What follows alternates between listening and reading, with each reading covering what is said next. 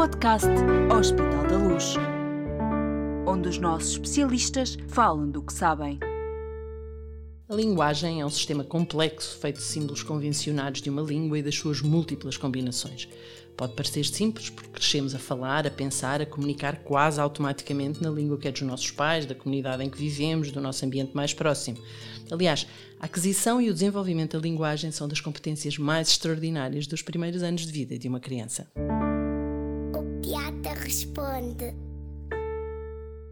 Antes da entrada na escolaridade obrigatória aos 6 anos, as crianças já dominam o sistema linguístico, a sua gramática, os seus sons e já têm até um repertório de palavras incontável que lhes permite participar em conversas, fazer-se entender, perceber o que se passa à sua volta. Mas parecendo tudo isto tão natural, a sua aprendizagem está longe de ser um processo linear. É pelo menos essa a ideia que temos, só se pensarmos um bocadinho no assunto, não é, Rosa? Exato. Rosa Rodrigues é terapeuta da fala no Centro de Neurodesenvolvimento e Comportamento da Criança e do Adolescente no Hospital da Luz Lisboa. Está neste podcast porque, sem o seu trabalho, o seu conhecimento e as suas competências, o papel do pediatra do desenvolvimento ia ficar, como dizer, um bocadinho coxo, não é verdade? Bem-vinda, Rosa. Obrigada por ter aceitado o convite para este podcast do Hospital da Luz. Eu estou ansiosa por ouvi-la.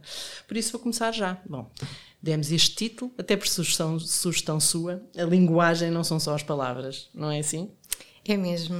Uh, e há muito para dizer aqui uh, sobre esta, sobre esta Mas questão. eu tenho muitas perguntas para lhe fazer, portanto. ok, então eu vou começar por um episódio que retrata muito da minha consulta, que é hum, avaliar crianças quando não existem palavras. Portanto, a linguagem não são mesmo só as palavras. Uh, há pouco tempo. Não, uma- Nunca tinha pensado nisso. Há muito pouco tempo, na, na minha consulta, entrou uma mãe que, mesmo antes de se sentar, me perguntou: "Hum, Rosa, eu venho aqui hoje a fazer uma avaliação, mas o meu filho não fala, não diz palavras. E hum, cabe-nos a nós então desconstruir o que é isto.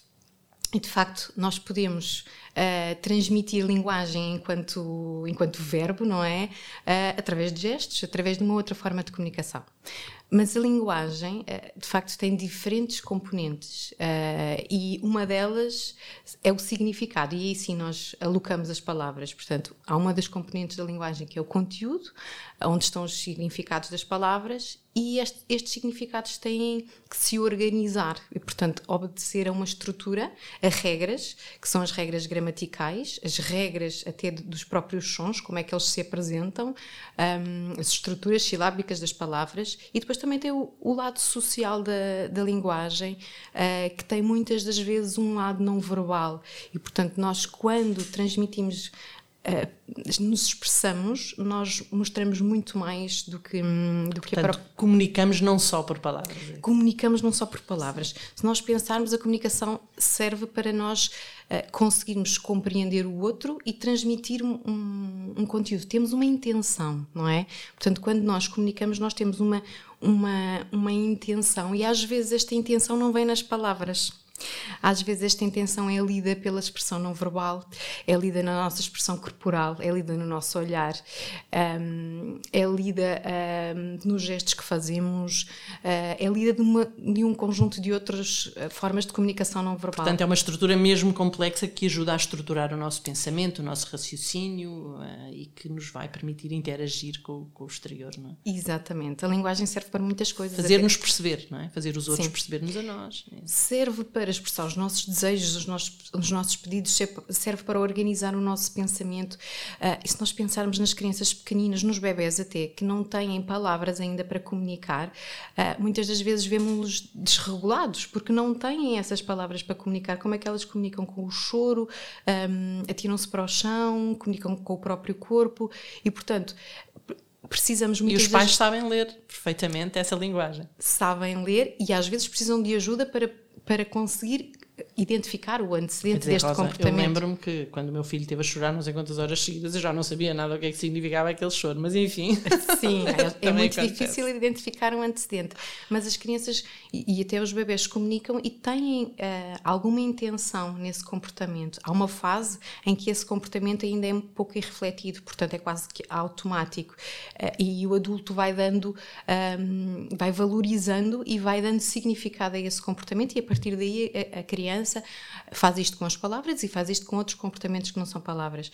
Portanto, nas crianças que apresentam desregulação do comportamento e que eventualmente tenham um diagnóstico no, no, no neurodesenvolvimento, nós precisamos de as ajudar a encontrar uma outra forma de comunicação que não são as palavras. Mas Rosa disse aí uma expressão uh, fundamental: os, os adultos no fundo ajudam ou dão conteúdo àquelas, àquelas manifestações e, e as crianças vão percebendo que é esse o conteúdo da, desta expressão, desta, desta palavra, deste gesto, desta emoção.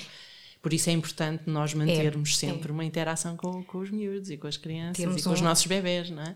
Exatamente, nós temos um lado da linguagem que é comportamento, não é? A linguagem e não é dizer dudu, babá e bebê, não, não é? Não, é dizer o nome certo das palavras. Exatamente. E aqui o nome exato das palavras, sim.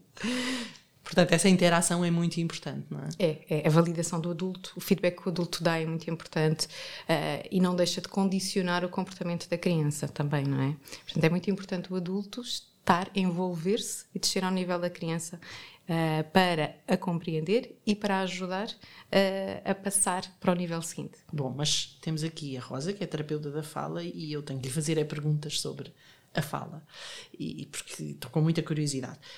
Primeiro, Falar tarde tem alguma importância. Nós todos conhecemos histórias dos miúdos que começaram a falar, disseram a primeira palavra ou começaram a falar, a interagirem com, a linguagem falada uh, muito mais tarde do que é suposto, enfim, entre aspas, do que é suposto acontecer. E, no entanto, a sensação que nós temos é que eles podem não falar, mas percebem tudo o que nós dizemos. Há um. Este falar tarde tem importância. Qual, em que momento é que temos que lhe dar importância em termos de preocupação de, de procurar ajuda.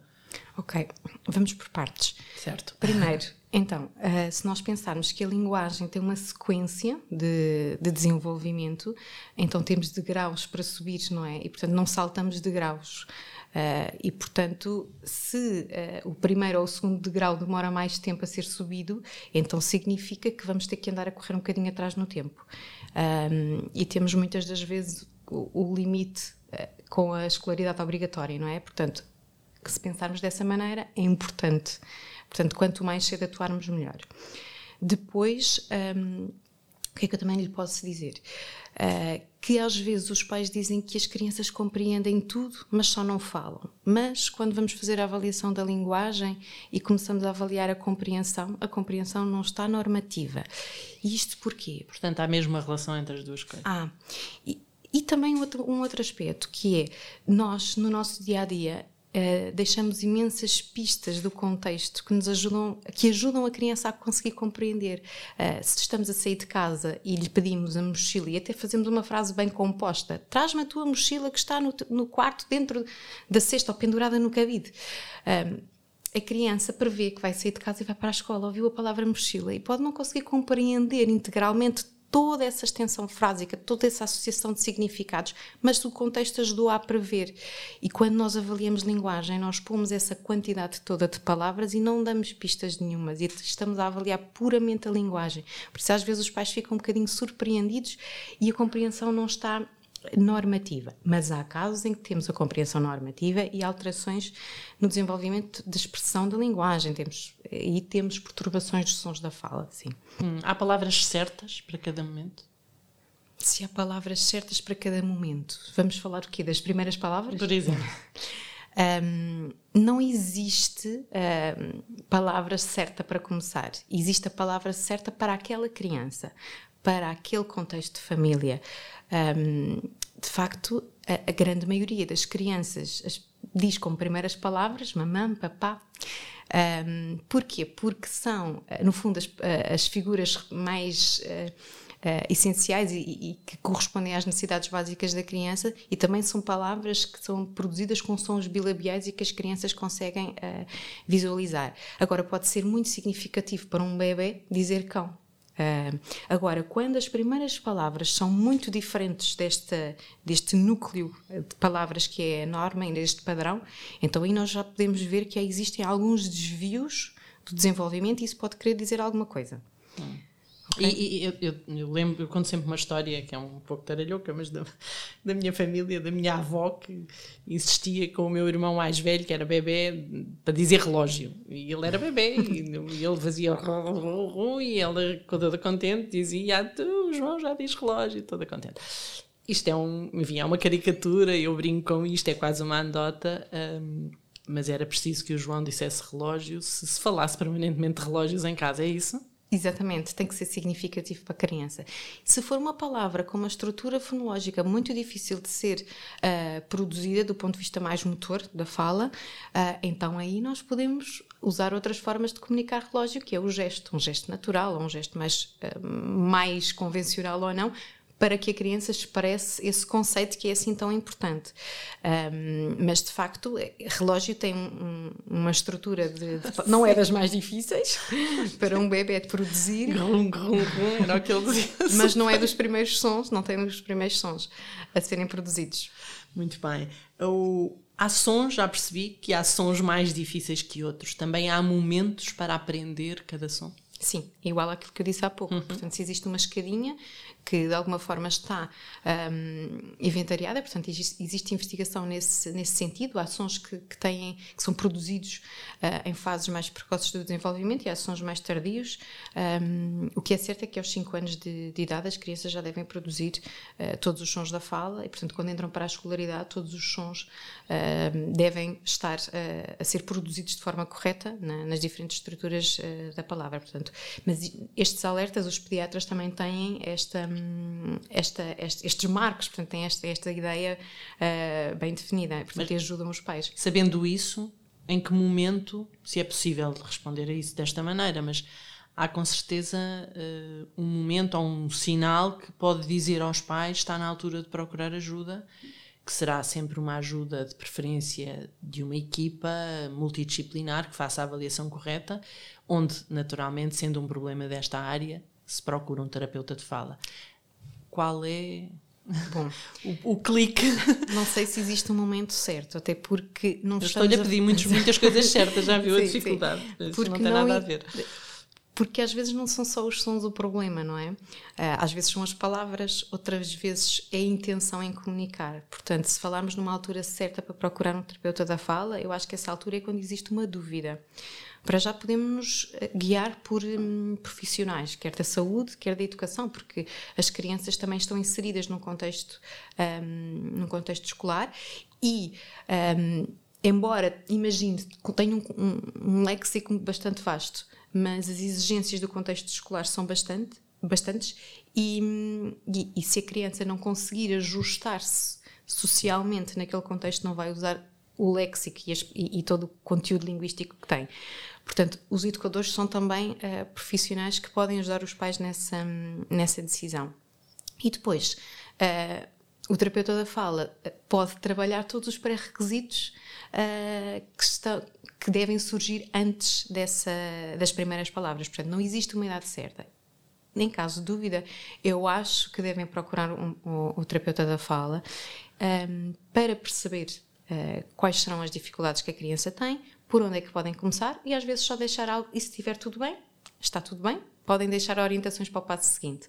Um, e de preferência em idade pré-escolar, não é? Sim, sim. sim porque sim. depois de enfrentar uma dificuldade, por mínima que seja, já nesse contexto, pode tornar tudo mais difícil, não é? Sim, porque isto é uma cadeia, não é? Portanto, nós na idade escolar já estamos a fazer a relação uh, de todos os sons com, com, com as letras, de todos os significados com as palavras, portanto já fazemos uma, uma interpretação, uma reflexão sobre a linguagem, na, no conteúdo, na sua forma, no seu uso. Portanto, há uma capacidade, uma metalinguagem, uma capacidade de refletir, refletir sobre, sobre uh, os vários domínios da, da, linguagem. Mas voltando aos, aos bebés, um, nós temos muitas crianças que um, aos 18 meses não dizem palavras, ou até aos 12 meses não dizem palavras, e têm outras formas de comunicar. E aí pode estar tudo bem pode estar efetivamente tudo bem, porque a criança não mostra uh, alterações na regulação do comportamento, porque a criança é compreendida, porque a criança um, faz-se entender. E podemos ter o contrário. Então, aí eu sugeria uma procura do terapeuta da fala para avaliar, eh, inventariar um, um, perfil comunicativo, quais são as formas de comunicação informal que a criança está a usar para comunicar. Existem alguns pré-requisitos que não estão a ser eh, desenvolvidos eh, de forma ajustada, e estamos a falar de quê? A criança ouve bem, a criança usa as estruturas oromotoras nas suas outras funções de forma ajustada, sim, porque o terapeuta da fala pode atuar logo nos primeiros dias de vida do bebê, não é? Portanto, desde a pega, a da mama, do acoplamento da mama, portanto, o terapeuta da fala pode atuar logo nestes casos. Fantástico, sim. Portanto, uh, nunca é cedo. nunca é cedo. Se isso me vai perguntar, não é cedo para pedir a ajuda de um terapeuta da fala para, uh, para, para orientações. Uhum. Qual é, então, o papel do terapeuta, eu há bocadinho estava a dizer procurar ajuda no contexto de uma, de uma, de uma equipa multidisciplinar. A Rosa falou na, enfim, procurar o terapeuta, mas a Rosa trabalha no contexto de uma equipa, não é? De uma uhum. equipa, de um centro de neurodesenvolvimento. Qual é que é então o seu papel? Como é que, eh, pelo que eu percebi, as, as crianças não lhes chegam diretamente. Há, um, há provavelmente uma, não sei como dizer, uma triagem prévia, uma Explique-me como é que. Então, como pode, é que é o seu trabalho lá? Podem chegar diretamente, sim, e às vezes é um caminho para nós abrirmos a porta para a consulta de desenvolvimento, ah, para a avaliação de desenvolvimento. Isto pode acontecer. Sim. Às vezes é mais fácil até poderem entrar pela, pela terapia da fala, um, mas muitas vezes não é assim que entram. Entram pela consulta de desenvolvimento. E o que é que nós, enquanto terapeutas da fala, fazemos aí? Caracterizamos este, este perfil de comunicação e da linguagem. Uh, contribuímos para se identificar um diagnóstico, se for caso disso, porque temos perfis de linguagem diferentes. Por exemplo, uma criança que tem uma PHDA, uh, uma hiperatividade, tem dificuldades no, no, no planeamento da linguagem. Na, portanto, existem alterações no, nas funções executivas. Portanto, diz as palavras baralhadas, é isso? Pode dizer baralhadas, pode ter dificuldade em organizar o discurso, pode ir até nas próprias sílabas e associa-se outros diagnósticos mais no âmbito da dispraxia e, portanto, o, as características da linguagem são diferentes de uma criança que tem um atraso global de desenvolvimento, por exemplo, em que terá todas as áreas da linguagem, em princípio, abaixo do que é esperado. Portanto, são características diferentes. Até mesmo crianças que têm alterações mais no âmbito pedopsiquiátrico, que existem desorganizações do pensamento, porque há pouco ainda falávamos disto, não é? Sim, é a linguagem permite-nos organizar o pensamento e quando quando fazemos uma transcrição do discurso e percebemos que há uma desorganização do pensamento e não uma desorganização morfossintática, temos, diferente, temos diferenças. E, portanto, o terapeuta da fala aqui caracteriza um, a linguagem. Um, e, e, também intervém, não é? Portanto, também temos o papel de intervir. Claro, claro. terapeutas. Na... Exatamente, exatamente. exatamente.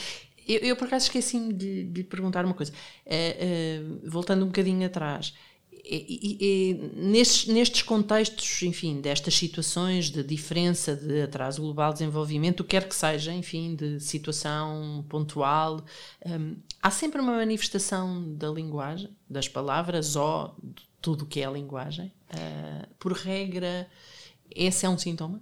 Por regra, por regra acaba por ser, porque até mesmo no desenvolvimento pré-escolar, quando se fazem avaliações de desenvolvimento, normalmente a área da linguagem é aquela que acaba por ter um, um impacto maior. É uma das funções mentais superiores mais complexas e, portanto, aquela que é mais difícil de coordenar com tudo o resto.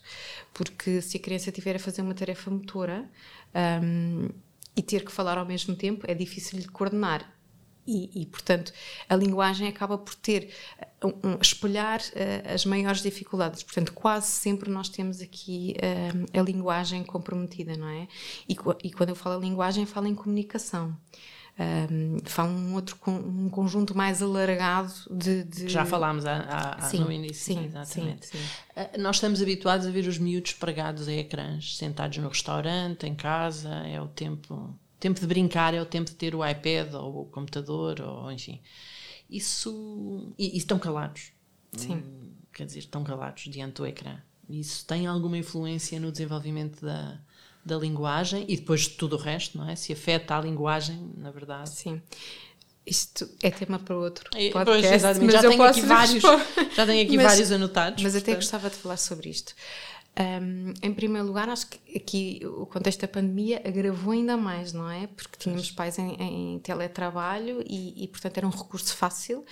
Um, mas as orientações da, da, Organização Mundial de Saúde são bem claras quanto, quanto a isso. Mas o que é que eu queria dizer? Que de facto é um brinquedo fácil se considerarmos como brinquedo, mas qual é o brinquedo ideal? Se pensarmos desta maneira, o brinquedo ideal, ideal somos nós próprios. Porquê? Porque a criança nos pode manipular, vou pôr aqui as aspas que não se ouvem, não é? sim, sim. Nos pode manipular, pode ver o impacto que tem a sua própria comunicação no adulto. Uh, o adulto responde em conformidade, o adulto modela, o adulto complementa, o adulto lhe dá todo um conjunto de informações que lhe permite desenvolver a linguagem. Um ecrã não. Um jogo até pode ter o feedback de acertei, não acertei mas não complementa, não dá modelo. Alguns pais até dizem: hum, Mas o meu filho aprendeu as cores, aprendeu as letras, aprendeu as formas geométricas, mas serão essas as palavras certas? Aquilo que me perguntava há bocadinho, serão essas as palavras importantes? Não, essas não são as palavras funcionais, essas não são as palavras que permitem satisfazer as necessidades do dia a dia, não são as palavras que permitem expressar as emoções, aquilo que eu estou a sentir. Essas são palavras associadas a conteúdo académico, é verdade, mas não são aquelas palavras que permitem a interação social. Portanto, eu diria que não é o brinquedo ideal. O brinquedo ideal. Exato, ser... uma criança, se lhe perguntar gostas da papa, ela não responde amarelo. Sim. Mais ou menos isto. Estou a ser básica. Mas... Sim, mas é, é, um pouco isso, não é uma palavra funcional. É uma, é, no fundo, é um, podemos considerar como um adjetivo se queremos aumentar a, a, a, extensão frásica, mas não é uma palavra funcional. Portanto, os ecrãs influenciam de facto o desenvolvimento da linguagem. Sim. Muito bem. Bom, as palavras são como as cerejas, não é o que se diz, e neste Sim. caso eu acho que íamos ficar aqui a gastá-las durante um grande bocado, mas uh, já prometemos, vamos fazer aqui mais uns podcasts sobre o tema. Temos desta vez de pôr um ponto final a esta conversa. Rosa, muito obrigada pela sua ajuda. Obrigada. A perceber melhor do que é que falamos quando falamos de começar a falar. Estou certa que os pais que ouviram esta nossa conversa também concordam. E, naturalmente, prometemos voltar em breve para falar mais deste e de outros temas da pediatria do desenvolvimento. Para continuar a acompanhar-nos, basta seguir o podcast Hospital da Luz nas plataformas habituais de áudio e vídeo. Estamos em todas. Obrigada, Rosa. Obrigada. Até breve.